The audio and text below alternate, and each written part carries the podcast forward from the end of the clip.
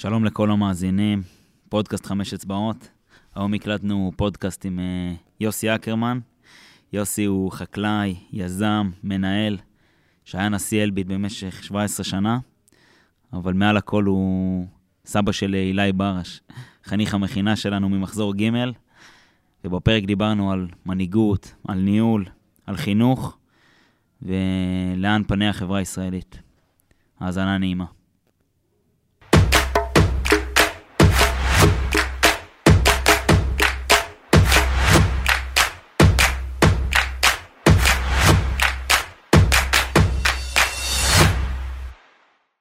יוסי, בוקר טוב. בוקר טוב, דרור. קודם כל, אה, הרבה תודה ש... שבאת, מעריך, אה, מעריך את הזמן. וככה קצת בכלל על הפודקאסטים שלנו, חוץ ממה שהסברתי לך לפני, תמיד יש, אה, יש איזה פתיח שמציגים את הבן אדם שככה יושב מולי, אז התלבטתי איך להציג אותך, כי יש כל כך כל כך הרבה דרכים, אבל מהמקום האישי שלי, אתה קודם כל סבא של אילי. אתה יודע, לפני כל הקריירה וההיסטוריה והאיש ניהול והיזם והחקלאי, מבחינתי את הסבא של אילי, יוצא לי, ב... במיוחד בתקופה של המכינה, בארבע שנים האחרונות, לעבוד, לשמוע אה, עם הרבה מאוד הורים, אבל עם אה, סבים וסבתות פחות. וצריך להגיד שאתה אחד הסבים וסבתות באמת יותר אה, מעורבים ממקום חיובי, שככה פגשתי. דרך אגב, גם הספר, שקצת נדבר עליו היום, אם אני לא טועה, זה אח של אילי, לא? נכון. זה אח של אילי, הצעיר. אז uh, ככה באמת, uh, תודה רבה שבאת. ונראה לי נתחיל רגע ב... שבאמת uh, תספר כמה שאפשר, שלא יגנוב לנו את כל הפודקאסט, קצת על, ה... על החיים, קצת מה שכתוב בספר, על עצמך, ומשם ככה נדבר על כמה נושאים. קודם כל, יום שמתחיל בחמש אצבעות זה כבר הולך להיות יום טוב, זה ברור. קצת על עצמי, יוסי אקרמן גר בית לחם הגלילית, נשוי לעירית כבר מזה 50 שנה. יש לנו ארבעה ילדים, 13 אה, נכדים. אה, מה שיש להגיד זה שבקריירה שלי, או במהלך החיים שלי, היינו חקלאים במושב, בית לחם הגלילית. אבא שלי היה חקלאי, הוא נהרג במילואים, בשירות מילואים, כשהוא היה בן 52, ואז אני בעצם נכנסתי לנעליו. הייתי חקלאי במשך שבע שנים, ואחר כך אני הצטרפתי לחברת אלביט. שם uh, התקדמתי, הייתי נשיא אלביט במשך 17 שנים. לפני 7-8 שנים יצאתי, כמו שאומרים, לגמלאות, ועכשיו אני עושה כל מיני דברים uh, מעניינים, ביניהם להיות חבר של uh, חמש אצבעות. יש לי איזה מקום שאני, יושבים אצלי סטארט-אפיסטים, שאני מנסה לחנוך אותם, ללוות אותם, לגרום להם, uh, לאפשר להם uh, uh, להצליח. אז... אני אגיד מאיפה לי עלה בכלל הרעיון לשיחה הזאת, יצא לנו לא מעט לדבר, גם שאלה היה חניך במכינה וגם קצת אה, אחרי, לא שעבר הרבה זמן, הוא התחיל את הטירונות לא מזמן בצנחנים, אבל uh, תמיד בשיחות איתך הרגשתי שזה הרבה מעבר לאילי, ואיך הולך, וקצת על עצמך, על יותר דברים שמדברים באמת על המון המון אתגרים נקרא לזה, דברים שקורים במדינת ישראל, כל מיני סיטואציות כאלה ואחרות. ואמרתי, אני מתישהו חייב רגע שנשב וגם לשתף את השיח הזה, אה, ככה עם, עם המאזינים של חמש אצבעות. ובחרתי שלושה נושאים, כמובן שאני אקח אותם לככה, אתה יודע, ל, ל, לאן שהשיחה תתגלגל ככה ותזרום, אבל אה, הנושא הראשון שחשבתי ככה להעלות זה מנהיגות. מנהיגות, ניהול, הובלה, יש הרבה מאוד אה, דרכים לקרוא לדבר הזה שנקרא מנהיגות. והיום אני חושב יש אה, אלפי, עשרות אלפי ספרים אולי, נכון. תיאוריות על סביב הסיפור הזה של מנהיגות והובלה.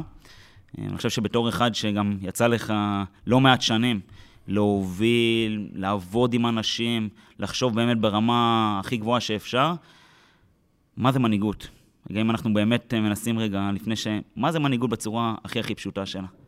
זו באמת שאלה, שאלה קשה וחשובה, ויש לה הרבה מאוד תשובות. אבל אם ננסה, אולי אני אקח את זה בשיטה של אם ננסה להשוות בין מה ההבדל בין מנהיגות וניהול, שלא כולנו... נכון, זה לא... אוקיי, אולי בוא נראה, מה ההבדל? אם אני אתן את הגישה שלי להשוואה הזו, אני אגיד ככה, שמנהל טוב בעיניי, הוא מנהל שהבוס שלו, הממונה שלו, מטיל עליו משימה, והוא עושה אותה בצורה הטובה ביותר.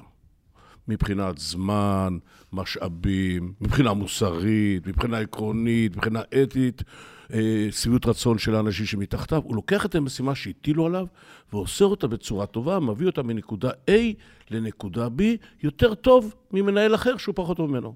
וזה ניהול, שזה דבר שהוא מאוד נדרש, איך עושים דברים בצורה טובה, גם בצורה הכלכלית, לוח זמנים, אבל גם בצורה האתית ומוסרית. זה מנהל.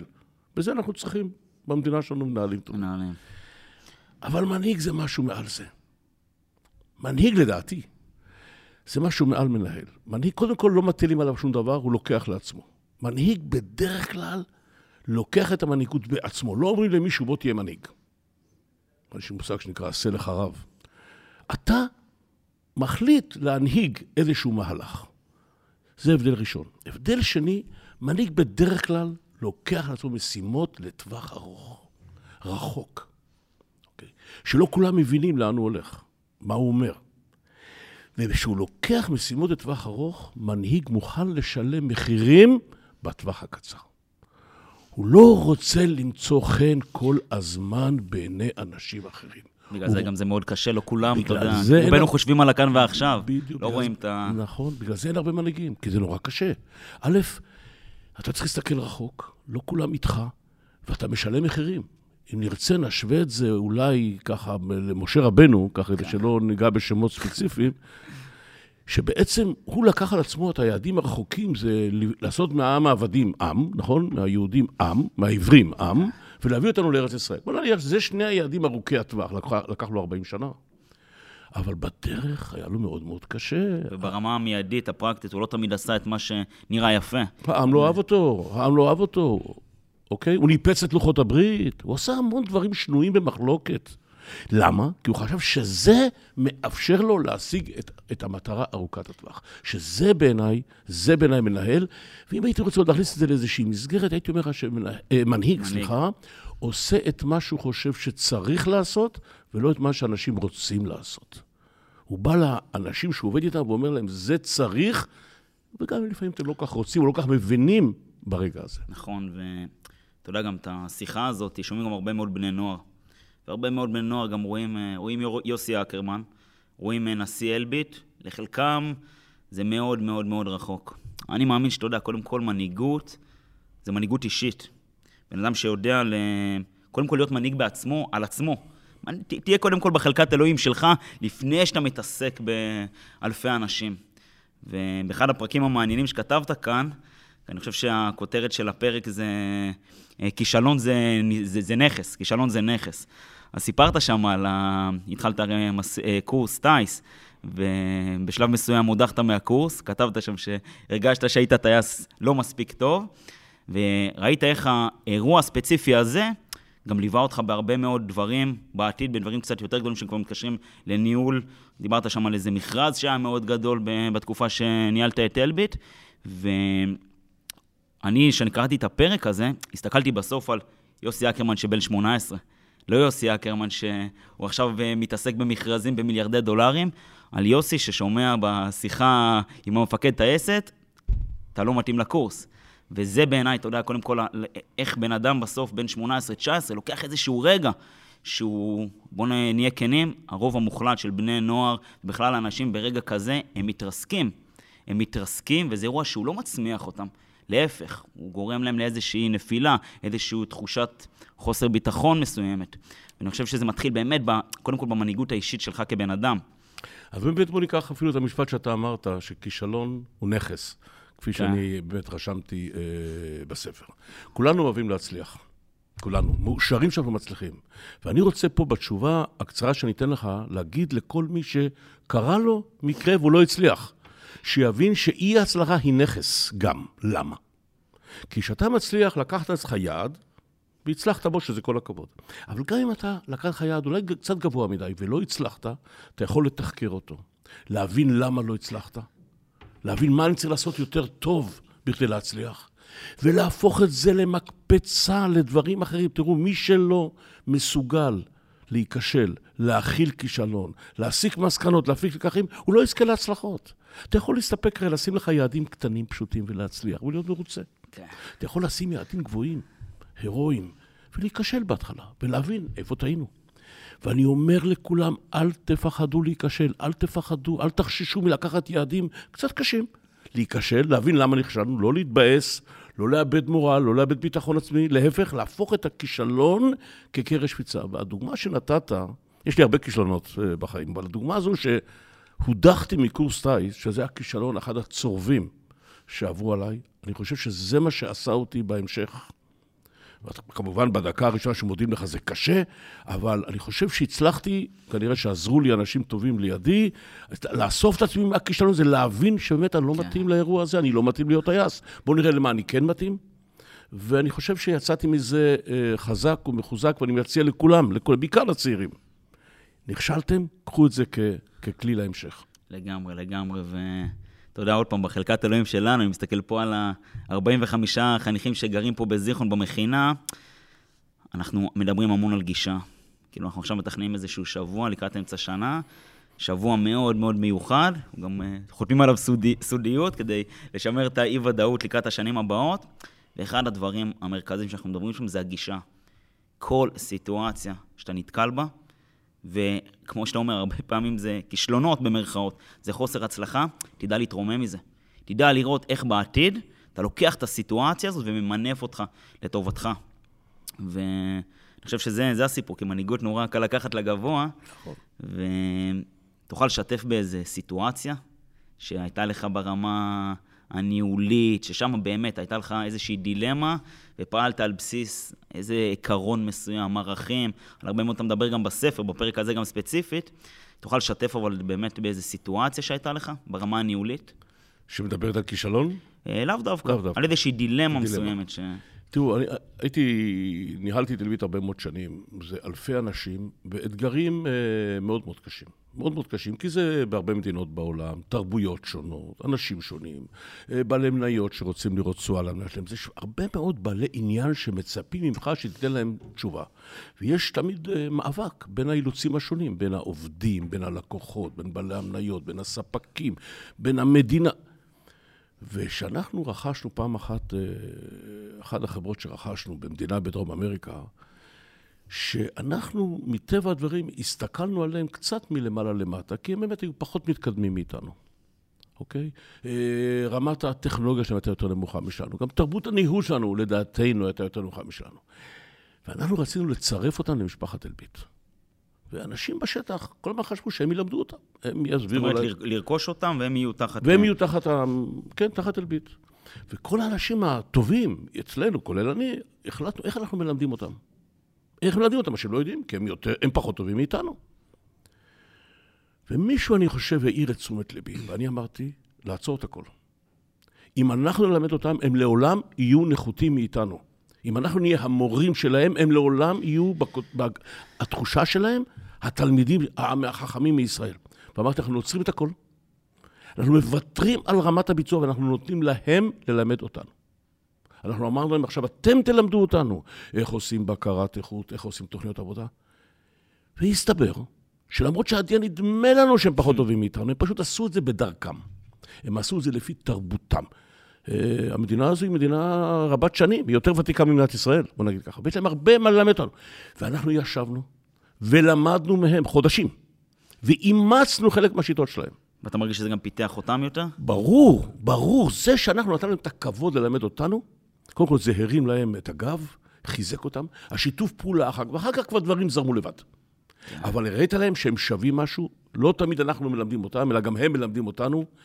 וההחלטה הזו שלנו הפכה, שוב, אני לא רוצה להזכיר את שם המדינה, אבל הפכה את המדינה הזו ללקוח מספר אחד מדהים. או שניים של אה, אלביט מערך. אתה יודע, זה מתקשר גם לספר, או יותר נכון לכותרת שלו, שמה שאלת היום. אני חייב להגיד לך קודם כל שהכותרת מאוד מאוד משפיעה עליי ברמה האישית, בלי שאני מבין בכלל. ואני, כל מה שאתה אומר לי, אתה יודע, אני לוקח לעולם הקטן שלי. אני, דרור שלפני 4-5 שנים, שהוא היה בא לשיחה אישית עכשיו עם חניך במכינה, או עם ילד בקבוצות אה, ליבה של חמש אצבעות, אז הייתי בא אליו בגישה של לבוא ללמד אותו. תקשיב, 1, 2, 3, 4, אילי היקר, עם זה אתה צריך לתת לדרך. זה המשימות, זה הפידבק שיש לי לתת לך. והיום, כשאני בא לשיחה אישית, אני יותר שואל שאלות.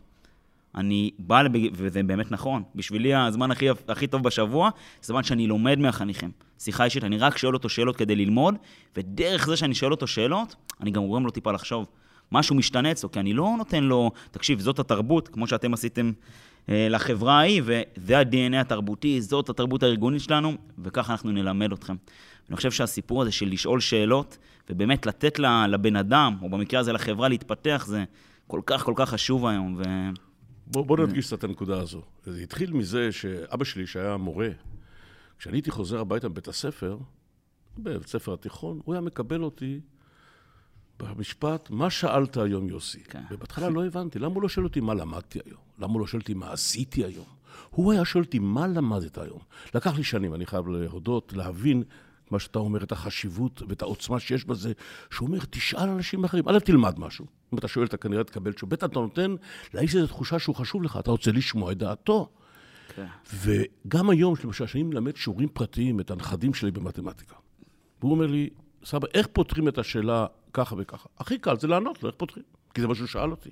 ואני אומר לו, לא, אני שואל אותו, בוא תגיד לי מה השאלה. בדיוק. ובוא תגיד לי מה אתה חושב, איך פותרים אותה. אני, כל מה שאני אומר לו, זה, כל משפט הוא נגמר בסימן שאלה בסוף. כן. אין משפט שהוא התשובה. ובסוף הוא מגיע לתשובה. אני הכוונתי אותו, אבל דרך שאלות. למה? כי אני מראה לו שמה שהוא כן יודע. להגדיר את השאלה הוא יודע. יפה מאוד, אוקיי? איך לדעתך צריך לפתור את זה? ולמה לדעתך לא הגענו לפתרון הנכון? זה הכלי הזה של שאלה, של לשאול, הוא נותן לילד לא רק איך פותרים את השאלה הזו, אלא כבר כלי איך לפתור את השאלות הבאות. ממש. אתה יודע, בכלל השיח הזה על הנכדים שאתה מלמד את המתמטיקה, ולי זה ישר מעלה גם את השיחות האישיות עם החניכים במכינה. נעבור לנושא שאותי הוא באמת הכי מעניין, זה חינוך. נכון. וגם פה אתה כותב על זה לא מעט בספר. איש חינוך, כמו שאנחנו רואים אותו היום במאה ה-21, זה אותו איש חינוך שבעיניך היה צריך להיות לפני 50-60 שנה שאתם הייתם ילדים? תראה, דרור, זה לדעתי הנקודה החשובה ביותר שאנחנו מתמודדים מולה היום. תראה, בוא נבין, מה קרה, מה קרה לעולם שלנו לא, ב-40 שנה האחרונות, אוקיי, 50 שנה האחרונות. פעם בעצם, מה זה מורה? מורה היה מתווך. מתווך בין מידע או ידע שיש בספרים ובהיסטוריה ובטכנולוגיה, ומנגיש אותו, מתרגם אותו ונותן אותו לתלמידים. מה שהתלמידים נכון. שמעו, זה מה שהמורה בחר להעביר להם. זה מה שקרה עד עכשיו. זאת אומרת, הם, כל מה שהילד ידע, או שההורים בחרו להנגיש להם. ההורים אספו את כל הידע שיש. מעניק ידע. מעניק ידע, ובחרו מה הילד צריך לדעת ומה הוא לא צריך לדעת, אוקיי? והידע לא התפתח, לא השתנה כל כך. הידע היה די קבוע בשנים האלה, ולכן מורה שלמד טוב את הידע בהיסטוריה, בגיאוגרפיה, מתמטיקה, ערך את זה כך שילד בכיתה ד' יוכל להבין את זה, והוא הביא לו את זה לבית ספר. מה שקרה ב-40 שנה האחרונות זה שא', כמות הידע, לא יודע אם כולנו יודעים, אבל כמות הידע מוכפלת כל שנתיים שלוש.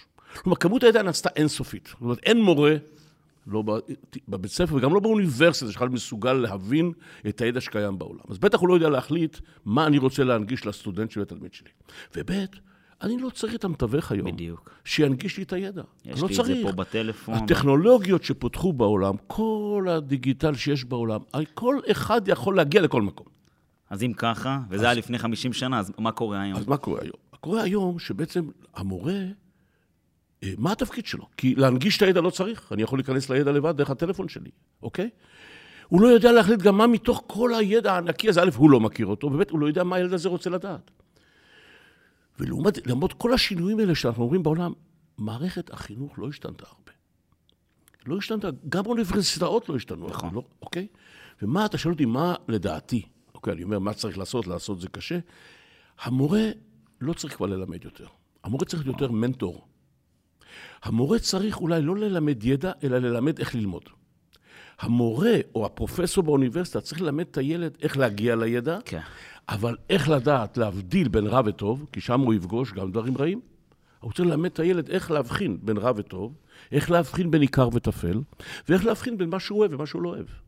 זה מה שמורים צריכים לעשות, להיות מנטורים, מדריכים, לתת לילד כלים. כי להיות, להיכנס לידע, הילד יודע לבד. אבל כשהוא נכנס לעולם הזה, הג'ונגל של הידע, המורה צריך ללמד אותו לדעת, להבדיל בין טוב ורע, כמו בגן עדן. להבדיל בין טוב ורע, בין עיקר וטפל, ממש. חשוב, לא חשוב, וגם מעניין ולא מעניין. המורים לא, צריך לעס, לא צריכים לעסוק בהנחלת ידע. הם, הם, זה כבר לא התפקיד שלהם יותר. לפני שבוע יש לנו היום בחמש אצבעות קורס מאמנים. היום כדי להיות מאמן בחמש אצבעות, מאמן זו מילה שהיא קצת, היא מעלה לנו את הקונוטציה ספורטיבית. נכון. באנגלית זה נקרא coach. נכון. coach זה מבחינתי סוג של מורה דרך, זה מישהו שהוא...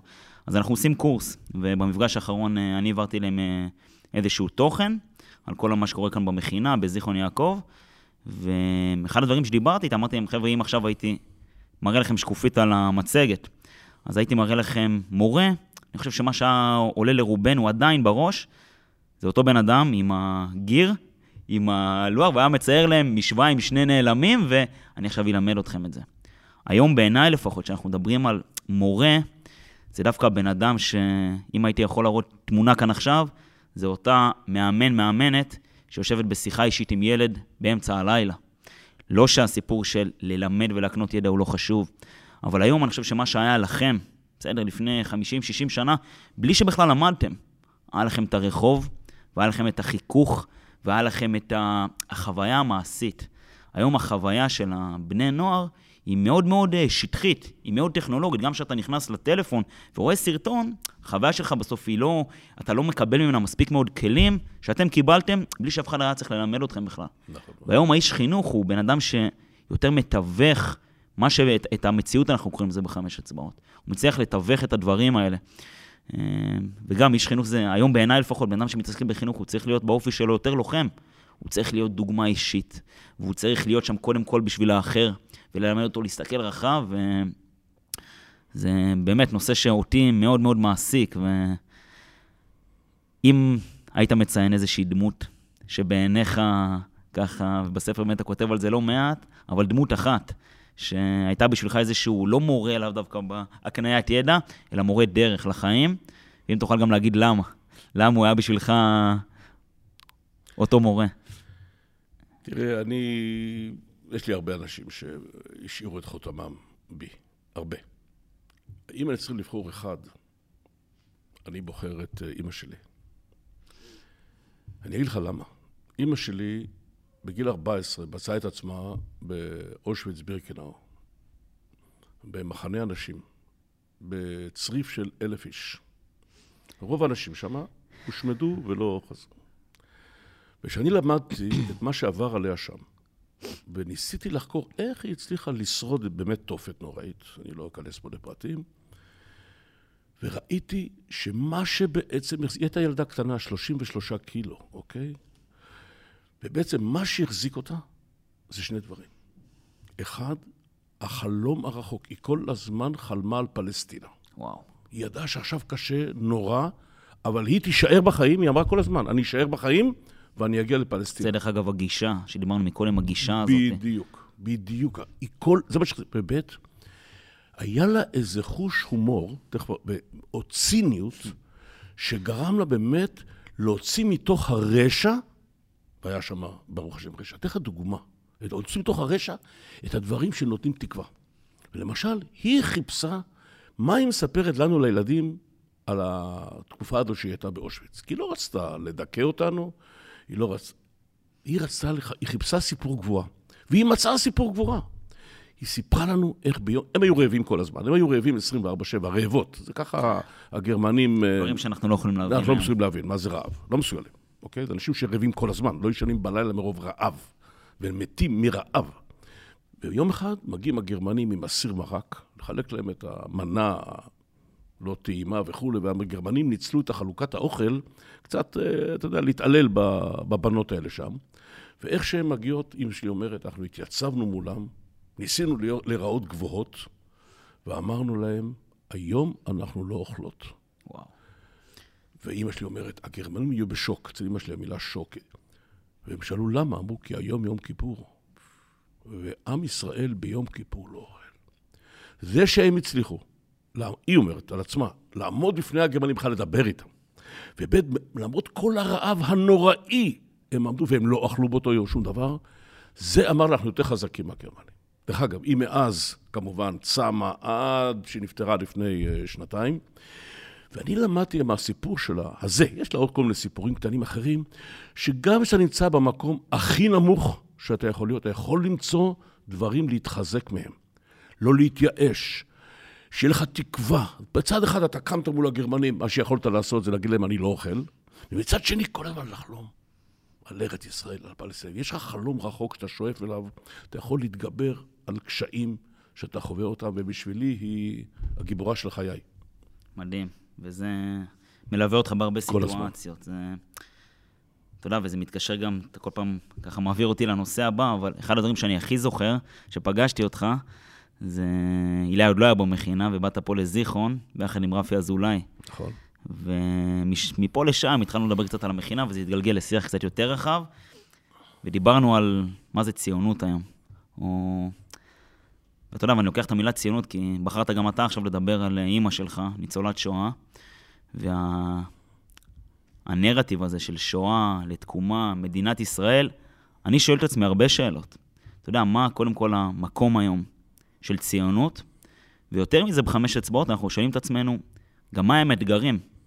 כי אתה יודע, כשאתה היית ילד, האתגרים באמת היה ליישב את הארץ קודם כל. חבר'ה, קמה פה מדינה.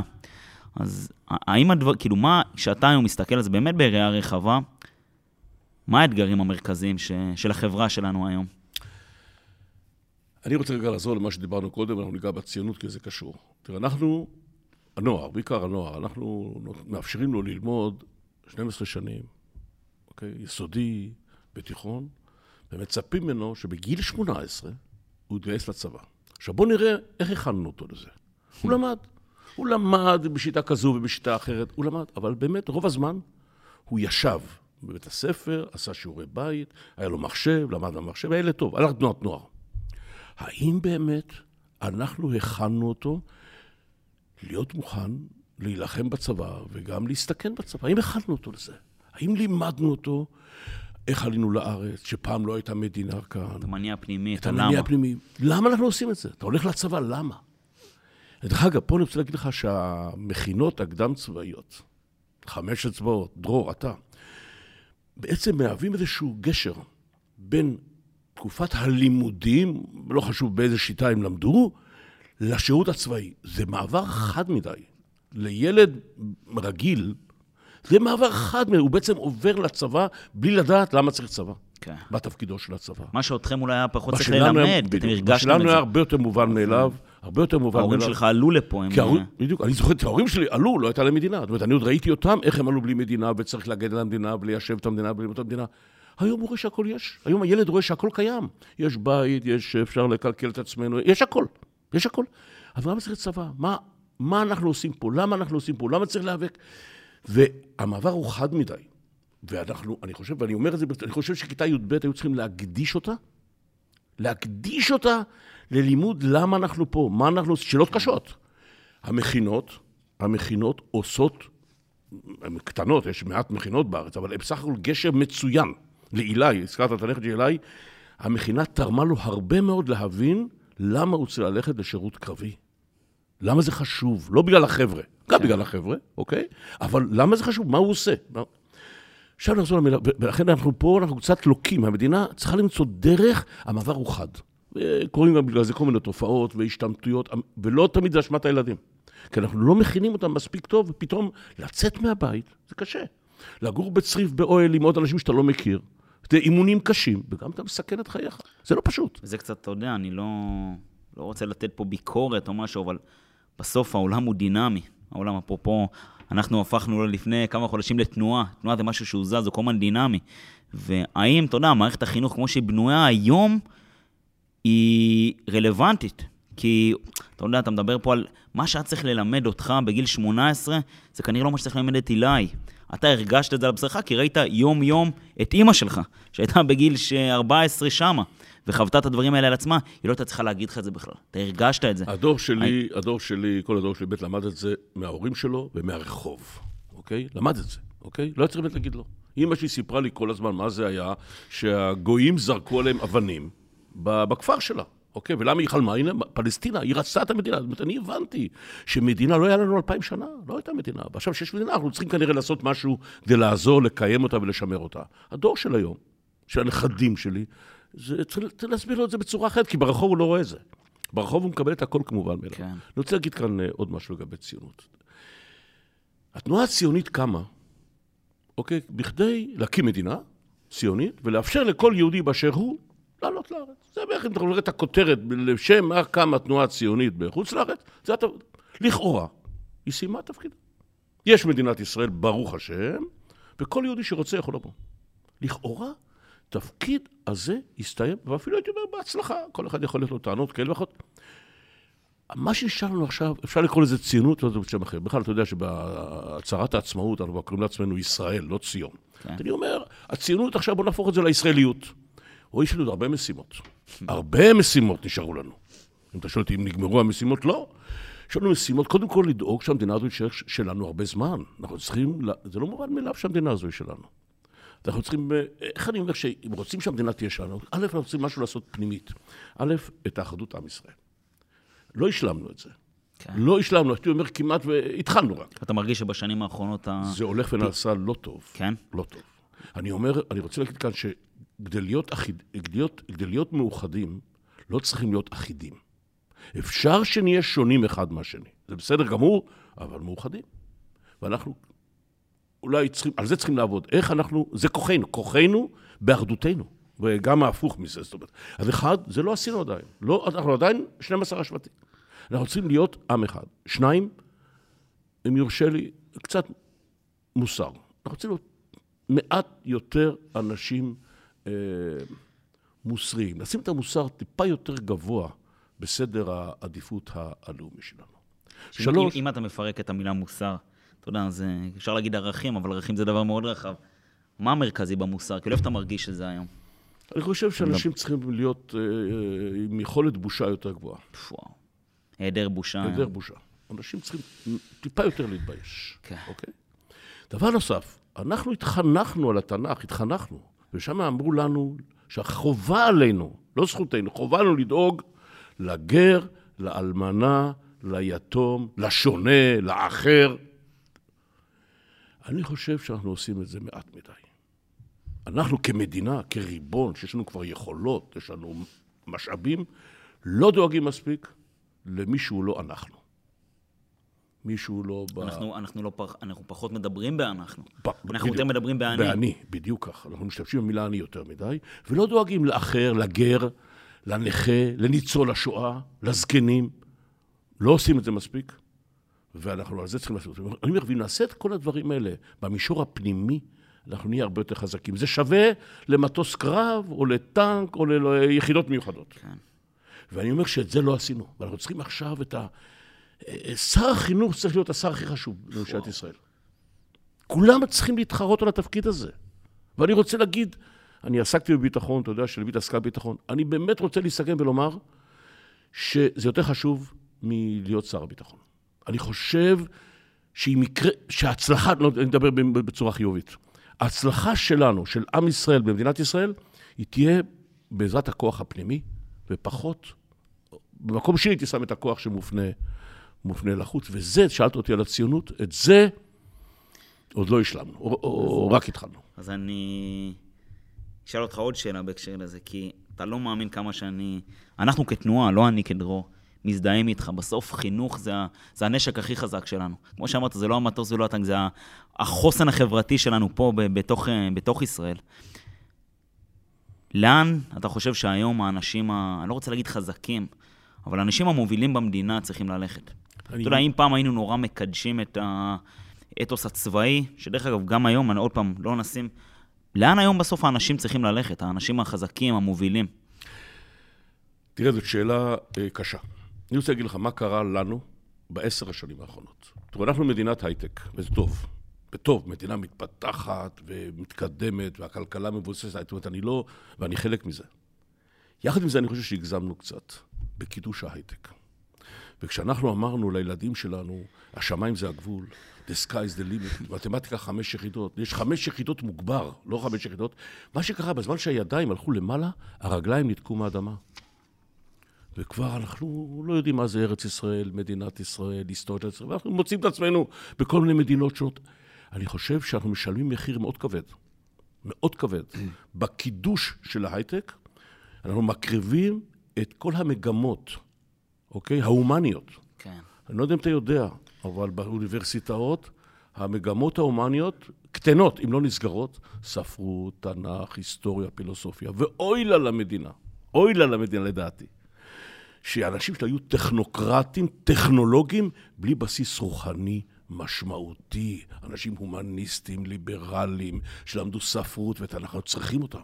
ההצלחה של ישראל היום בטכנולוגיה, היא יושבת על בסיס ערכי עצום שנבנה כאן, באוניברסיטאות בישראל.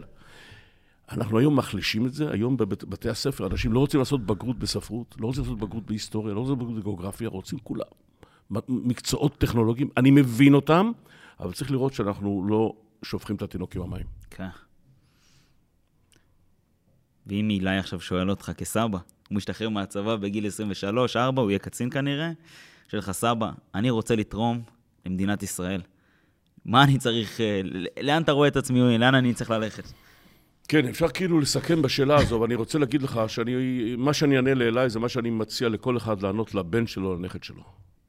הכל מונח לפניך. כל המידע, כל הידע, הכל, הכל מונח לפניך. ובסוף היה אתה. תהיה אתה, תחשוב במה אני, במה אני, אילי ברד במקרה של השאלה שלך, או מישהו אחר, יכול לתרום הכי הרבה. דרך אגב, לי ולמדינה. אני שם את זה אפילו בסדר הזה, לא למדינה ולי, כי אנחנו לא עד כדי כך אלטרואיסטים, אבל לי ולמדינה. וכל אחד ימצא תשובה אחרת. אני בטח לא אגיד לו, לך תעשה ככה וככה וככה, אולי זה לא מתאים לו. אני רוצה שהוא יבחר. ואם הוא יבחר להיות בהייטק, יבחר בהייטק. אבל אם הוא יבחר להיות מורה, דרך אגב, זה מה שהוא רוצה עכשיו לעשות, אם הוא יבחר להיות מורה, אני אברך אותו, בתנאי שהוא יחשוב שזה עושה לו טוב. ולכן, עכשיו, אנחנו צריכים פחות פחות לדחוף את הילדים. מה לעשות, כי בדרך כלל מה שקורה לנו כהורים, אנחנו מצפים שההורים יעשו את מה שאנחנו אולי לא הצלחנו לעשות. ואני אומר, תן לילד לבנות בעצמו, ילד צעיר, ואני חושב שאם ניתן לכל אחד לעשות את מה שהוא טוב בו, תהיה לנו אה, מדינה אה, מופלאה. לגמרי. אנחנו קוראים לזה בחמש אצבעות האדם בזירה. ממש. לא משנה איפה אתה תהיה, תנסה להיכנס לזירה, בין אם זה רופא, בין אם זה הייטקיסט, אבל תהיה שם. ותמיד ממש. תחשוב איך זה בסוף משפיע גם על הכלל, על אנחנו, על החברה. וככה לסיום, אז אה, פה אני אתקיל אותך, שאמרתי לחבר'ה מהמכינה שאנחנו הולכים לעשות פודקאסט. אמרתי, תנו לי איזה שתי שאלות שככה מעניין אתכם לשאול את יוסי. אז השאלה הראשונה זה, אם אתה עכשיו חוזר לגיל 18, יש משהו בדרך חיים הזאת שאתה עושה אחרת? כן. אם אני עכשיו בן 18, אה, אני הייתי הולך אה, ללמוד אה, מוזיקה. שואל אותי, מה חסר לי? שאני לא יודע לנגן, זה משגע אותי, אוקיי? הייתי לומד מוזיקה. אתה יודע, זה אפשר תמיד, יוסי, גם בגיל 70. כן, כן, אבל מה שאתה יודע לעשות בגיל 18, קשה ללמוד בגיל יותר מאוחר. הייתי לומד מוזיקה. ויכול להיות שהיו לי אה, יותר ילדים. וואלה, מעניין. כן. שלושה, אה, נכון? יש לי ארבעה ילדים. ארבעה. ארבעה ילדים. לא הרבה יותר, קצת יותר ילדים. אני חושב שבסך הכל, אה, כשאני מסתכל על עצמי לאחור, ואני עושה את זה הרבה, חוקר את עצמי, אני חושב שזה שנשארתי לגור במושב, עזר לשפיות שלי. זה שגם הייתי בעולם ההייטק. ונהניתי שם ותרמתי ואני רואה בזה ברכה גדולה. אבל באותו זמן, המשפחה שלי גרה במושב קטן, שקט, רגוע. אני חושב שהאיזון הזה בין שני העולמות האלה, אני חושב, אה, סייע לשפיות שלי. פה אולי אני רוצה, ברשותך, לחזור עוד פעם לאימא שלי. אימא שלי, מה שהיא הביאה איתה מהמחנות, זה האהבה והדאגה למסכן. אימא שלי כל חייה דאגה לאנשים חולים ומסכנים, ולא אהבה אנשים אה, עשירים, אה, מרוצים מעצמם וכולי, וכל פעם הייתה אומרת לי, יוסי, ואני גם כותב את זה בספר, אל תהיה פריץ, יקרא לזה. היא מאוד לא אהבה את האנשים החזקים האלה. ואני חושב שהאיזון שהיה לי בחיים בין אלביט ובין בית לחם הגלילית עם האנשים המצוינים שבה, וגם אלביט, אני... ואם הייתי חוזר עוד פעם, הייתי נשאר לגור בית לחם הגלילית, אבל הייתי לומד, לומד מוזיקה. ספר שאתה ממליץ לחניכים במכינה לקרוא?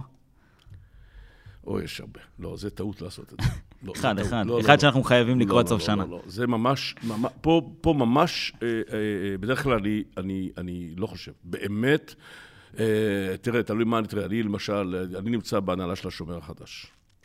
אז אני אומר לכולם, תקראו את הספר על א' ד' גורדון של גליל אהרון פדר, אוקיי? אבל נורא תלוי מה... יש, יש ספרים מדהימים, פשוט מדהימים, ואני לא רוצה להמליץ, נורא תלוי איפה אנחנו, איפה אנחנו נמצאים, וישמעו אותנו לא רק אנשי המכינה. אנחנו נקרא קצת את uh, מה שאלת היום, את זה אנחנו גם, uh, עם כל הכבוד לאלף ד', סתם אני צוחק, אבל... Uh... בכבוד. Uh, יוסי, תודה רבה. מעריך uh, שוב פעם את הזמן, ותמיד תמיד לומד. ו... אני רוצה להודות, בכל אופן, אני רוצה לקחת קצת זמן, אני רוצה להודות לך, דרור. אני עקבתי, אני עוקב כבר כמה שנים, אחרי מה שאתה עושה כאן בחמש אצבעות, ומה שעושה חמש אצבעות, לא רק לחניכים שלה, אלא גם לסביבה פה. ואני יודע גם, אני מדבר עם אנשים אה, מזיכרון על התרומה של המכינה לסביבה. ואני חושב שאתם עושים פה, אם דיברנו על מנהיגות, אף אחד לא ביקש ממך לעשות את זה. אף אחד לא אמר לך מה לעשות ואיך לעשות. ואתה לקחת את זה והרמת את זה, ואם מדברים על מנהיגות, אז הנה יש לך אה, דוגמה. ואני כבר, מכיר הרבה בוגרים של חמש אצבעות, מספר בוגרים, ואני רואה את ההשפעה שיש למכינה הזו עליהם, אני רואה את השינוי שחל בהם, מסיום י"ב ועד עכשיו, על הנכד שלי מאוד, אבל גם על, על החברים שלו, ואני רוצה, בשם כל מי שמקשיב לנו, להודות לך, לברך אותך ולאחל לך שתמשיך עוד ועוד עם חמש אצבעות. מעריכים. תודה רבה. כל טוב.